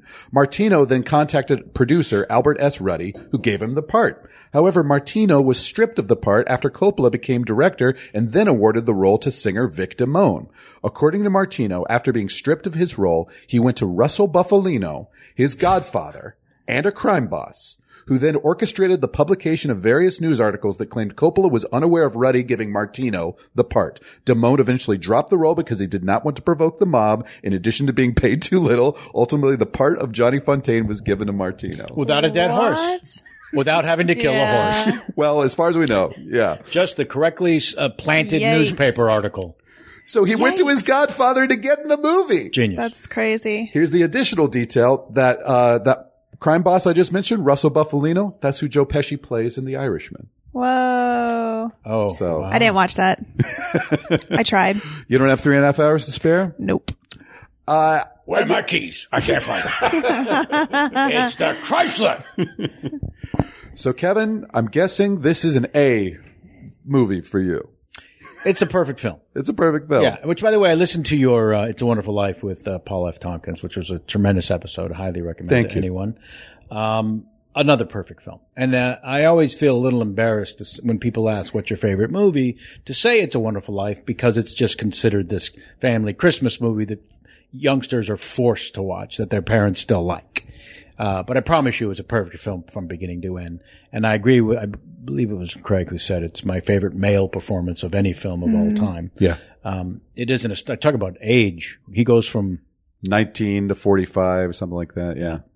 um, yeah, that's a perfect film. And, and so I feel like The Godfather is also a perfect film. And there are very few movies that you can say from beginning to end. It's just, it's actually perfect. Yeah. For you, Carla? Yeah, it's great. It's an A plus for me. What's the top grade you can get? A 97 pluses? Yes, I think so. It stops at 97. Okay. I do Yeah. think it's. I'm glad that we watched this one so closely to Godfather 2. I guess that was like a year ago, Yeah. and I I think this is better than Godfather 2. Godfather, Also, damn good. It's damn good.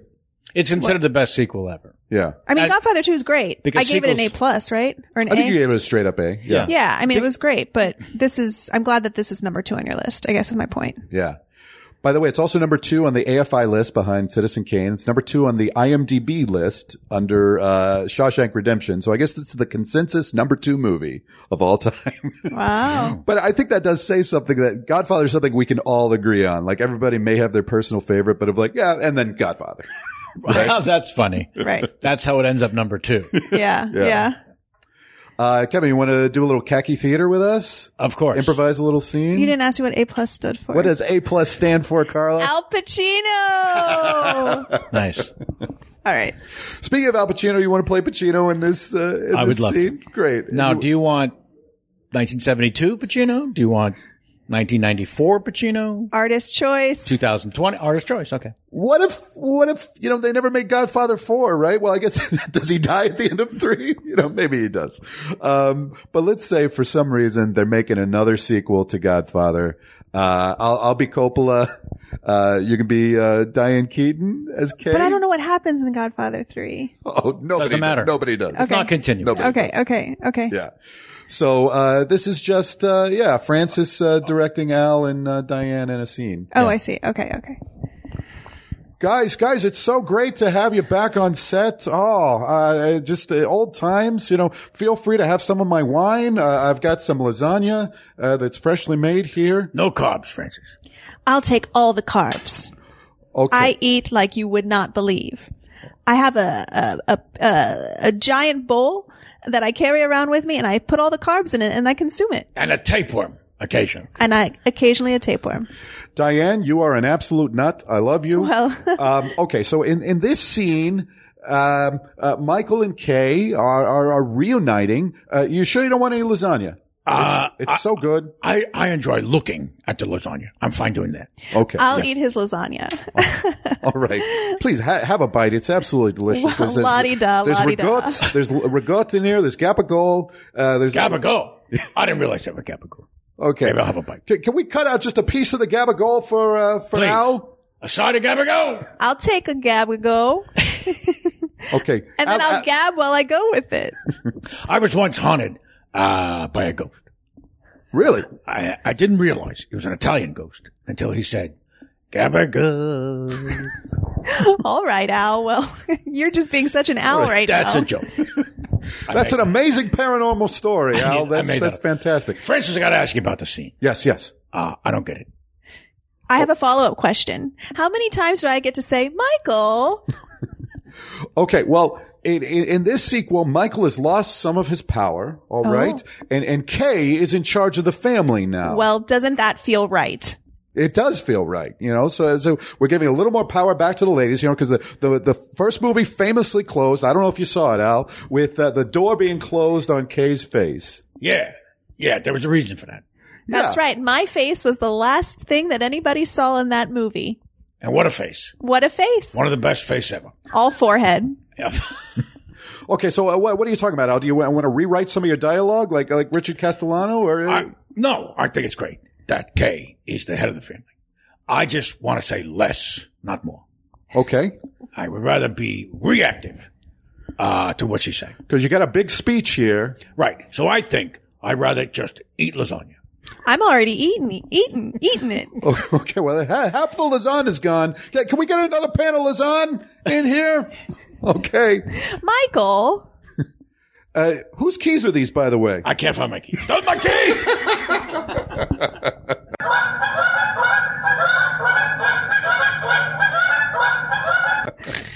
yay. What a button. All improv What scenes a with button. Kevin Pollock What from a now on. what a delight to have Kevin Pollock on this podcast. Uh, we honestly could talk to you for hours about. Uh, We All the did. sidebar- I think we did. we did. Yeah. This was a three-hour uh, episode of Craigslist to honor The Godfather. Oh, Almost two. Uh, but th- thank you so much, man. That- Thanks, what a delight! Kevin. And uh, My I, pleasure. I had a feeling this uh, movie would be important to you. I didn't realize uh, to Just what how, degree. yeah. yeah. And uh, all, all the great observations and, and everything. Uh, where can people find you online? Uh, or what do you want to plug? You got anything coming out? Uh, Maisel boy, is- uh, is- you got your marvelous Mrs. Maisel waiting for you on the uh, on the Amazon. Um, you've got uh, a couple of movies that came out: uh, Three Christs, based on a true story, uh, with Richard Gere and Walton Goggins, and Cool. um, Oh yeah, I saw the Peter preview for that. That looks Dinklage, really uh, good. Yeah. yeah, Bradley Whitford, a bunch of great people. Um, Teacher came out by- at the end of the year. That's a scary, scary movie. Um, Ap- uh, Apparition is another scary, scary movie. A couple of scary movies. Mm-hmm. Um, and what's the other one that's about to come out? Oh, Goalie, if you're a hockey fan at all. The true story of Terry Sawchuk, who was uh, this famed goalie, one of the last goalies uh, who played uh, the game without a face mask, which was uh, how they did it back then. And not only took a lot of pucks to the face, uh, enjoyed it. Oh, Yeah, and I play uh, Jack Adams. Uh, Mark O'Brien, brilliant actor, plays uh, Terry Sawchuk. He's the center of the story, and I play the uh, great, longtime general manager of the Red Wings, um, Very cool. Jack Adams. Yeah, Awesome. really cool.